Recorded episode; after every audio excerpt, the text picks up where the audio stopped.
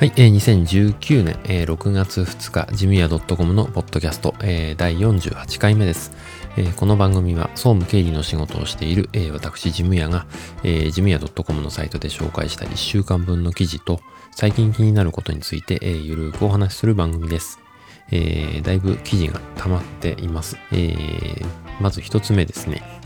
Excel は開くけど操作ができない時の対処法ですね。えー、これが1つ目。えー、2つ目、多読のすすめ。えー、3つ目、えー、気になるメモができるモバイルバッテリーメモパワー、えー、の紹介ですね。次、4つ目ですね。えー、購入前に確認して、えー、オフィス製品に後付けでインストールする場合の注意点。これが4つ目。えー、5つ目、Windows ライブメールから Outlook に移行する方法ということで5つの記事ですね、えー、今回紹介していければなと、えー、思っています。えー、ジムヤ .com のサイトの中で、えー、結構記事が、え、溜まっているんですが、あの、半月ぶり、ね、本当は1週間に1回ずつ、えー、収録して配信していこうと思ってるんですが、なかなかできないものですから、えー、こんな感じでまとめての、えー、収録配信になります。ちょっと紹介した時の記憶からだいぶ薄れたものもありますが、えー、なんとかね、えー、拾っていければなと、えー、思っています。うん、最近暑くなってきて花粉症もようやく収まってきたなと思ったら、えー、アカシアですね、の花粉に、えー、やられてですね、えー、先週とか結構ひどい鼻声で、まだもちょっとね、続いてますけどね、えー、皆さんどうですかね、えー、花粉症、やっと杉は収まったけど、今度は、えー、アカシアということでね、えー、弱みにたたり目っていうんですかね。えー、ですが、えー、こんな感じで進めていきたいと思います。えー、それでは本編スタートです。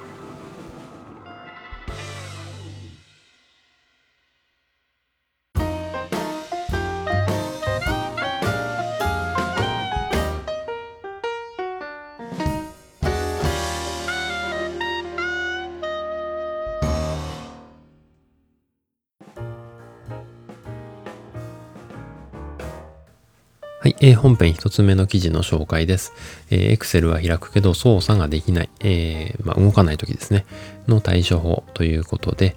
えー、私がですね、会社で、あの、Excel を開いて、こう、数値のところにね、え、カンマ区切りを入れようと思って、こう、えー、カンマのあの区切りのボタンを押したんですね。えー、そしたらですね、えー、ボタン操作が何も効かないんですね。えー、普通だったらね、ペコって言ってこう、押したような感じの、えー、画像に、画像っていうかね、画面になって、えー、カンマが入るんですけど、まあ、どこのボタンもね、押してみると全然効かなくて、で、マウスのカーソルだけは動くんですね。えー、で、しばらくすると Excel の画面がもう勝手にこう消えてしまう、終了してしまうっていう状態ですね。えー、終了しますかとか、保存しますかとか、そういうのは聞かないで、えー、勝手に終了してしまう。まあ、強制終了っていうか、うん。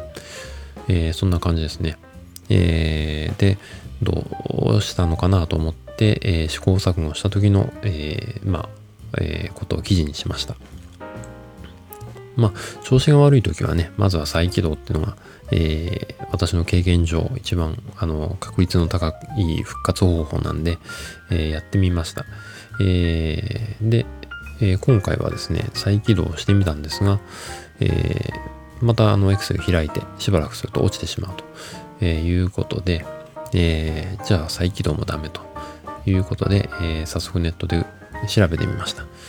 えー、そうするとですね、まあ、2019年の1月ですね、えー、もう半年も前ぐらいですね、えー、に公開された Windows アップデートの中で、えー、Excel や Word とかね、あの、オフィス製品が、えー、起動しないっていう不具合が、えー、起きてるプログラムがあるそうです。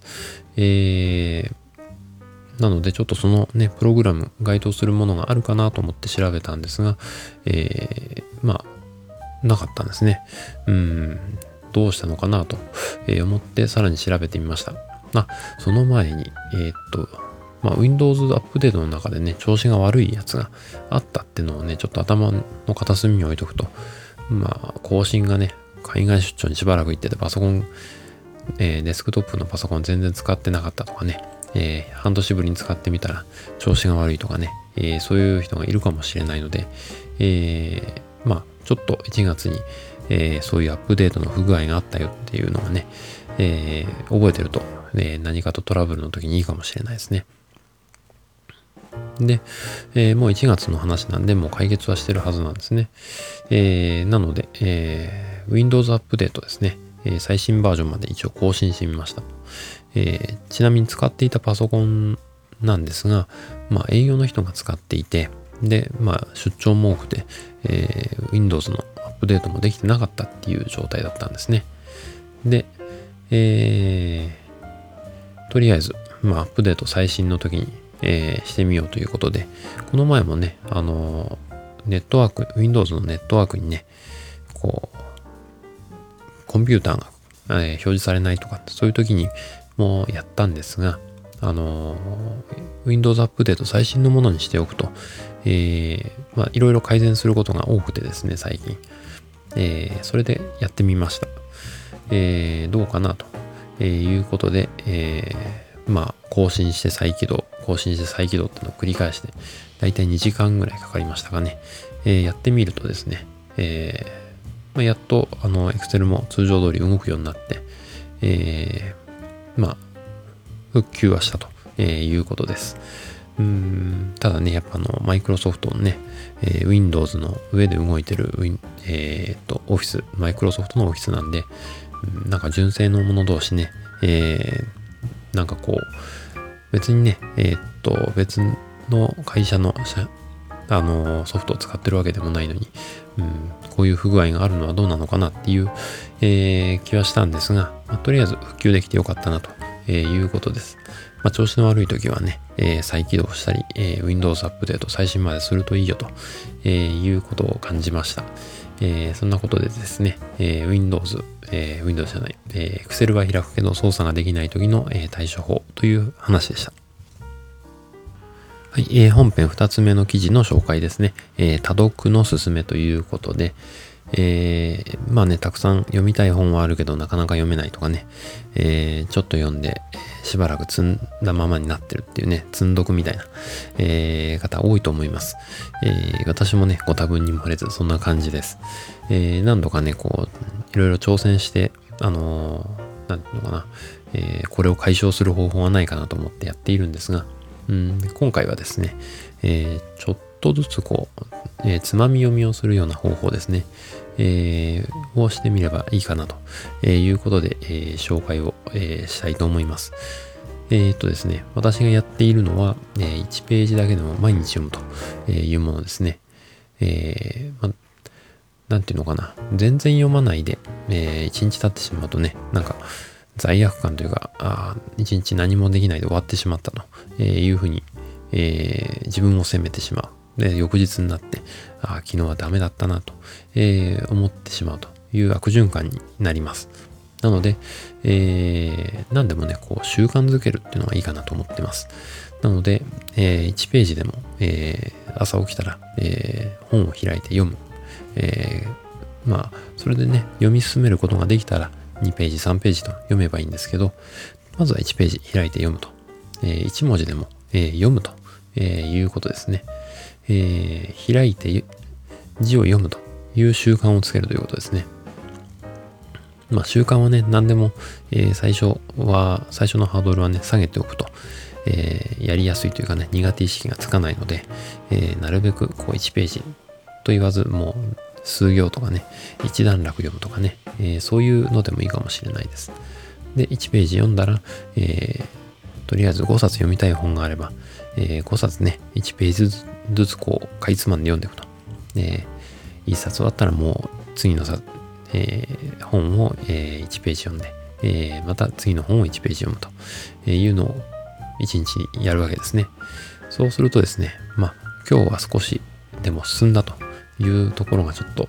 えー、今までと違うところですね。えー、そこでちょっと、まあ、昨日よりはいいよっていう、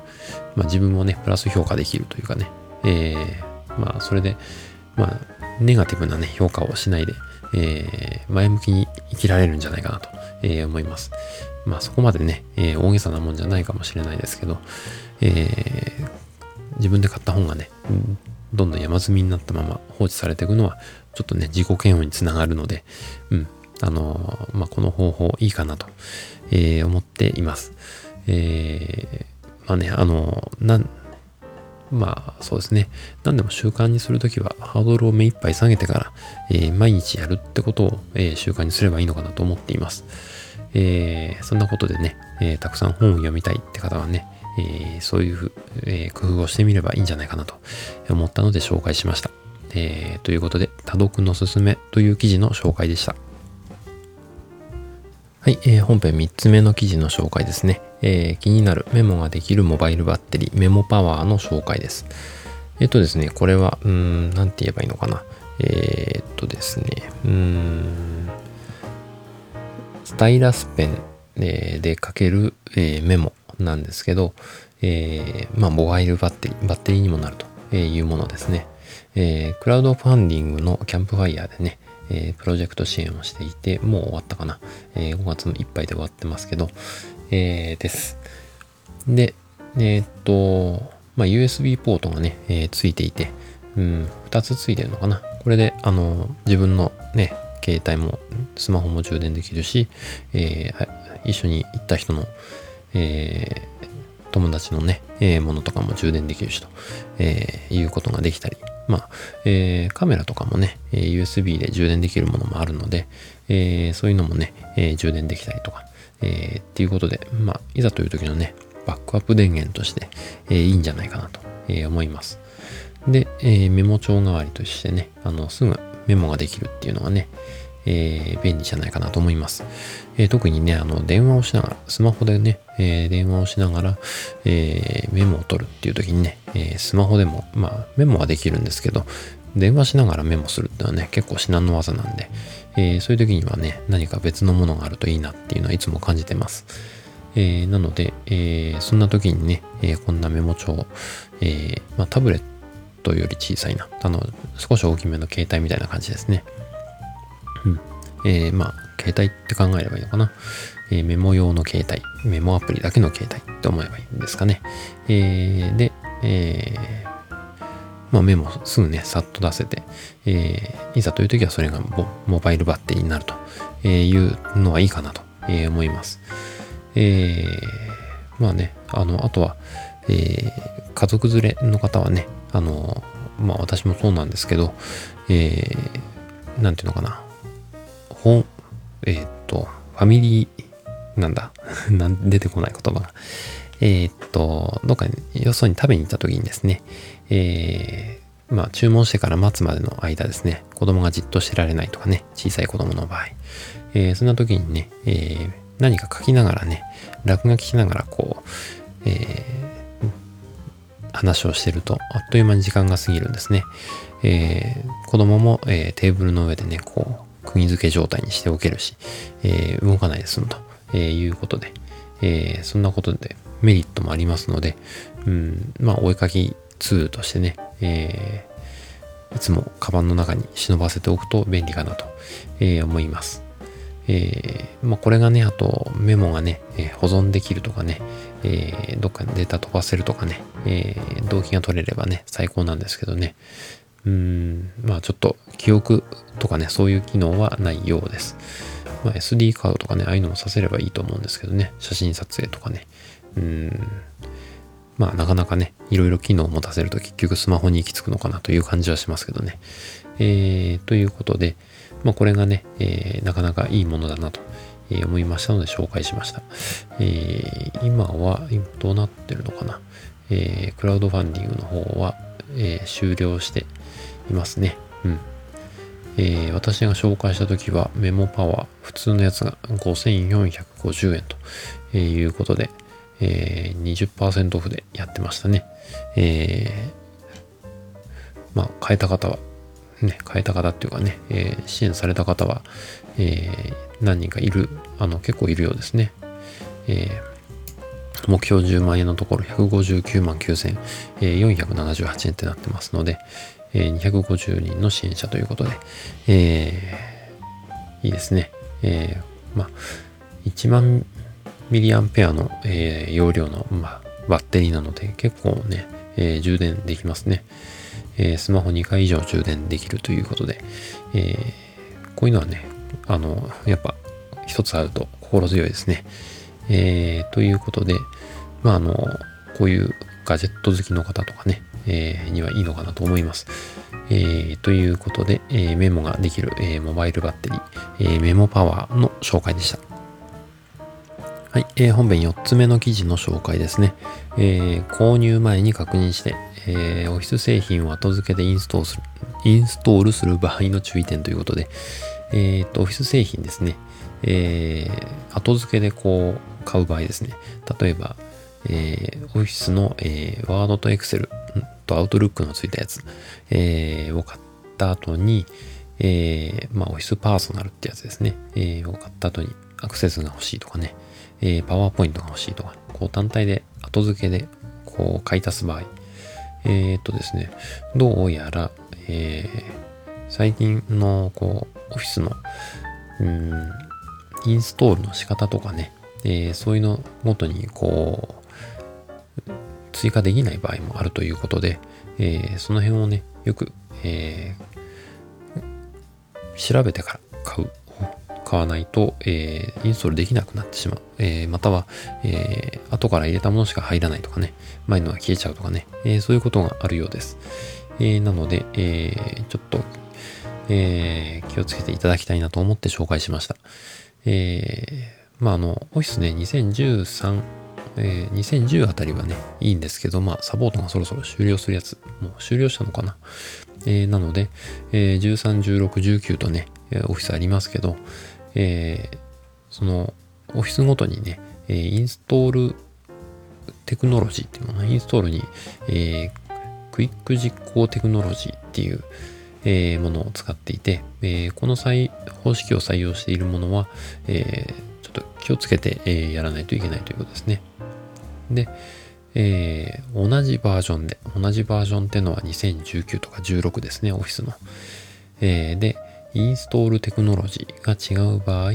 えー、同じパソコンにはインストールができないと。えーまあ、2019、えー、とか2016、同じ、えー、2016のオフィスなんだけど、えー、2016のオフィスのところに、えー、ワードとエクセルが入ってるところに今度新しく、えー、アクセスを入れたい。で、アクセスを入れるときに、えー、っと、そのアクセスが、えー、っとま、クイック実行型、えー、だったら大丈夫。ただ、えー、この場合は Windows インストーラーですね。えー、例えばあの2016の Word 2016はクイック実行型なんですね。で、えー、Access 2016の場合は Windows インストーラーっていう、え、ものを使ってインストールするということです。え、なので、この場合、え、同じパソコンにインストールすることができないと。で、え、ま、バージョンが違う場合ですね、え2016のとこに2019の、えアクセスを入れる場合は大丈夫なのかな。えそんなことのようです。えま、そういうことがあると。あと、えクイック実行型の製品は同一アプリのバージョン違いをインストールできない。まあ、バージョン違いはね、なんとなくわかる気がしますね。えー、クイック実行型の、えー、インストールをするもので。で、えーまあ、2016年、えー、ワード2016と、えー、ワード2013っていうのはどちらもクイック実行型だそうです。なので、同じパソコンに、えー、2つのものを入れることはできない。まあ、あんまりこういう例はないと思うんですけどね。えー、まあそういうことがあるそうです。で、えー、あともう一つですね、注意するポイントが、えー、クイック実行型の製品はすでにインストールされているアプリがあれば、えー、インストールできないということですね。えー、なので、うんと、これはマイクロソフトのホームページから引用してますけど、えー、クイック実行型のインストールテクノロジーが、えー、使用されている製品は、す、えー、で、にインストールされているアプリケーションと、え重複するアプリケーションが含まれているスイート製品、単体製品を同じ PC にインストールすることはできませんと、えー、いうことだそうです。えー、で、詳しい説明はですね、えー、マイクロソフトのホームページ、えー、の、えー、リンクを貼ってありますので、えー、こちらで確認してください。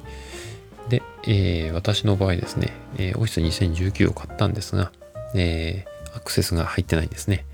で、アクセスを追加しようと思って、えー、調べて、えー、この記事になったわけなんですが、えー、2019のアクセス、えー、これ、えー、オフィスに2019のホームビジネスってやつですね。えー、は、Excel、Word、PowerPoint も入ってるやつですね。えー、ここに、えー、アクセスを単体で、えー、住居を入れたいと、えー、いうことの場合ですね。これはできるということですね。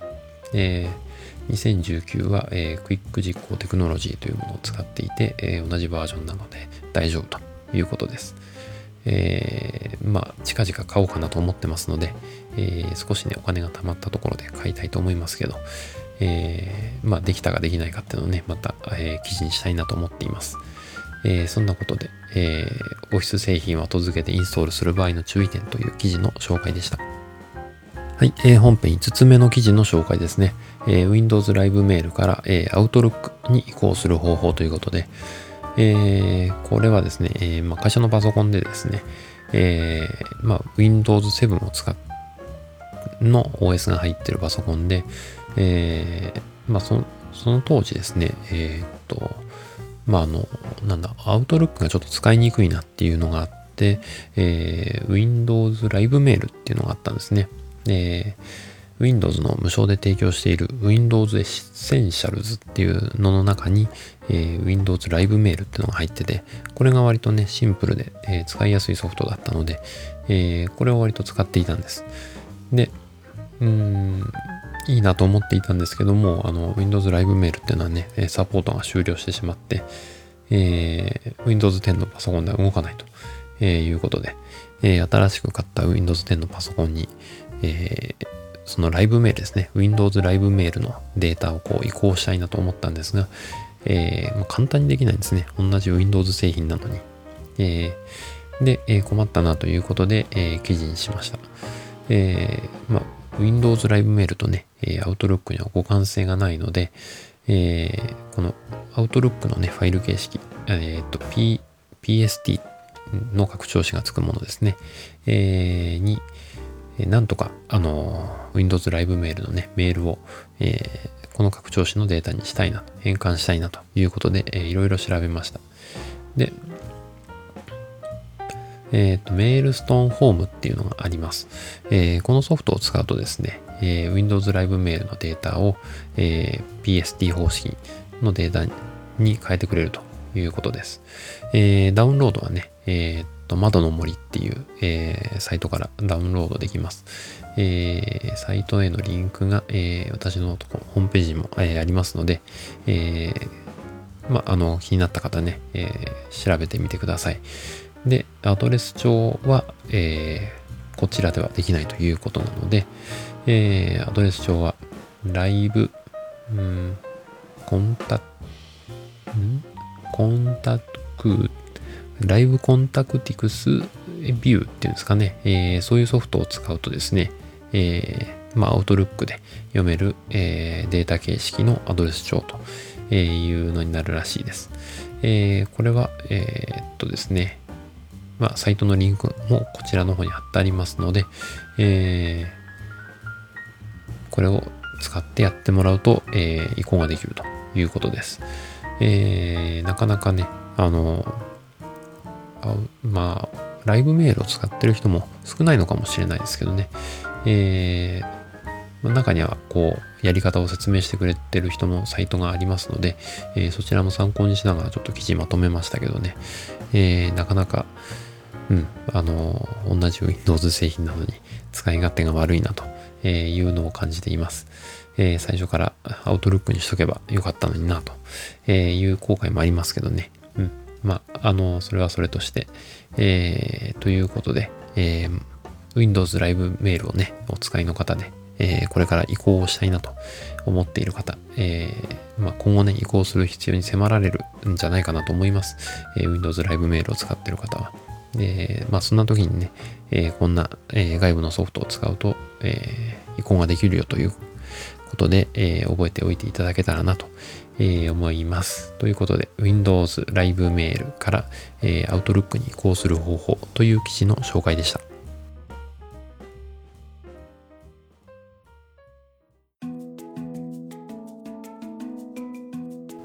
はい、えー、本編に続いて、えー、おすすめのコーナーですね。えー、今回はですね、えー、今回紹介するのは、えー、アンカーというメーカーの、えー、USB の充電ポートですね、えー、の紹介です、えーえー。名前はですね、パワーポートスピード4ですね。えー、です。まあ、4ポートあるんですね。で、合計 43.5W の、えー、USB の充電ができるというものです。えー、まあ何がいいかっていうとね、えー、手のひらサイズの小さい、えーまあ、USB ポートなんですけど、えー、まあなんだ自分のスマホと、えー、嫁さんのスマホと、えー、なんだ？えっ、と iPad、えー、もう3つこう同時にさせて。で、えー、子供が使ってる前の、えー、スマホの充電とかもね、えー、一緒にできてしまうと、えー、いうものですね。えー、それぞれ最適化、その、うん、端末に最適な電力量で、え、出力されると、え、電気が供給されるということで、まあ一番ベストな、あの、電気、えー、容量で、えー、電気が送られるということですね。えー、ということで、えー、充電速度も速いですし、えー、場所も取らないし、まあ一番いいのはね、あの iPad が、あのスマホについてくるあのコンセントにコンセントから USB に変換するのは結構熱持つんですけどね、えー、あんまり熱を持たないですね、えー、そういうところもいいかなと。で、えー、そういうのをゴロゴロ持っていく必要がないと、えいうことですね、えまあ、外出先でね、えそういうのの充電とか、えするときにかさばったりね、えしてしまうっていうのがあるので、まあ、これはね結構いい商品かなと思っていますえー、で、えー、コンセントに挿すところもね、えっ、と、こう、コンセントに挿すのがこう爪になっていて、えー、まあ、カチッと本体のところにね、畳んで、えー、まあ、突き出たようにね、コンセントに挿す部分が突き出た形にならないっていうのもいいですね。あの、持ち運びしやすいっていう感じがします。えー、Amazon のね、画像にもありますけどね、まあ、カードサイズよりちょっと大きいかなぐらいですけど、えー、本当に、えー、コンパクトです。で、うん、あとはコンセントの邪魔をしないってことですね。割とこの手のやつはね、コンセント、えー、塞いでしまうんですけど、えー、一つ挿しても隣のコンセントが使えるっていう感じで、コンパクトに、あのまあ、コンセントのね、えー、なるべく場所を取らないような設計になってるっていうのもいいですね。えー、ずっとね、欲しかったんですけど、この前ですね、えー、っと、タイムセールをやっていて、えー、今はいくらだ？今見ると2999円なんですけどね、えー、その時買った値段はいくらだったかな ?2300、えー、いくらぐらいですね。2300円ぐらいで、えー、買いましたので、えー、結構いいお買い物できたんじゃないかなと思っています。えー、あ、アンカーの製品はね、割と外れがないというかね、本当に、えー、いい商品だなと、えー、思っていますので、えー、もしね、あの USB、あのの充電でね、家のコンセント場所を取ってるとかね、えー、そういう方いましたら、えー、この商品、えー、検討してみるといいんじゃないかなと思います。えコンパクトでね、え充電も早いということなので、えーおすすめです。ということで、えー今日はですね、アンカーの、えっと、なんだっけ、えっと、えっと、えパワーポートスピード4の紹介でした。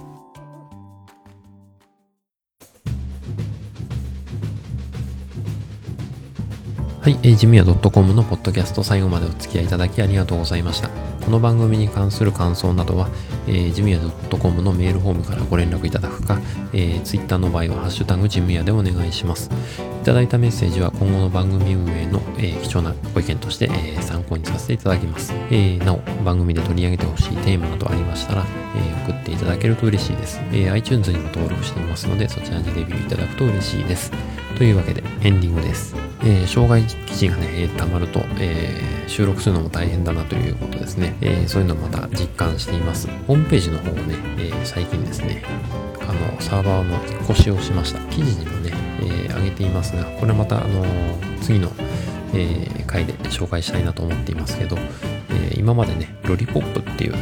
割とね、え、初心者向けの安い、え、サーバーがあったんですが、え、そこからですね、今度 X サーバーという、え割とね、あの、ワードプレスとかやってサイト構築してる方は、えー、有名と、あの知ってると思うんですがね、えー、そこに引っ越しをしました。えー、サクサクね、え表示されていい感じです。えそんなこともね、また紹介していきたいと思います。えそれでは、え来週までいい1週間をお過ごしください。ではでは。